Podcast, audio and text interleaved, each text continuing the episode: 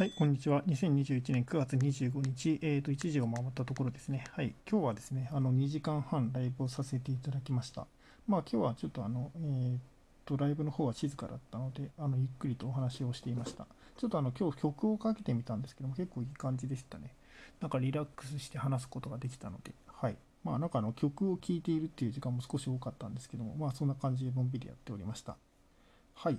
で、あの今日話した内容なんですけども、えー、っと、最後はあれですね、あの、クイズについてやっていたんですね。あの、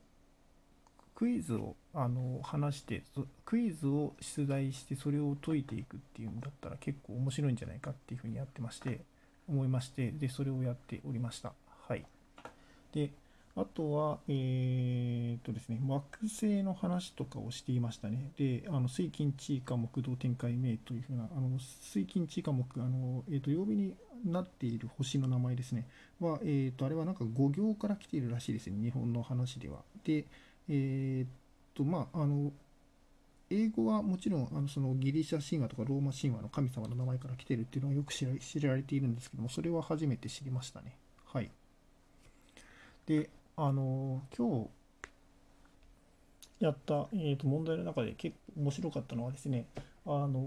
おじさんクイズってやつであの昭和あるあるをえっ、とクイズで解いてみましょうと。でそれでですね、まあ、詳しくはライブの方を聞いていただきたいんですけどもあの出てきたのがですねあの電気をあの消す時に紐を使っていたとかってそういうふうな話題がありました。であとはあのこれは私知らなかったんですけどもあの天気とかをとかあとそれからえっと住所ですねを確認するときに電話であの確認をしていたらしいですね。177だったかな ?117。どっちかちょっと忘れちゃいましたけども、そういうふうな番号を使っていたとか、あとそれから、あの、昔の車は、えっ、ー、と、要はあの閉めたと同時に、えー、と鍵がかかるので鍵をつけたままあの閉めてしまうと締め出しを食らってしまったみたいなそういう風なクイズとかもありましたねはいまあそんな話をやっておりましたはいということでまあ今日はそんな感じであのゆっくり話していたのでまあそんなにコンテンツはなかったんですけどもはいあの聞いてくださった方どうもありがとうございました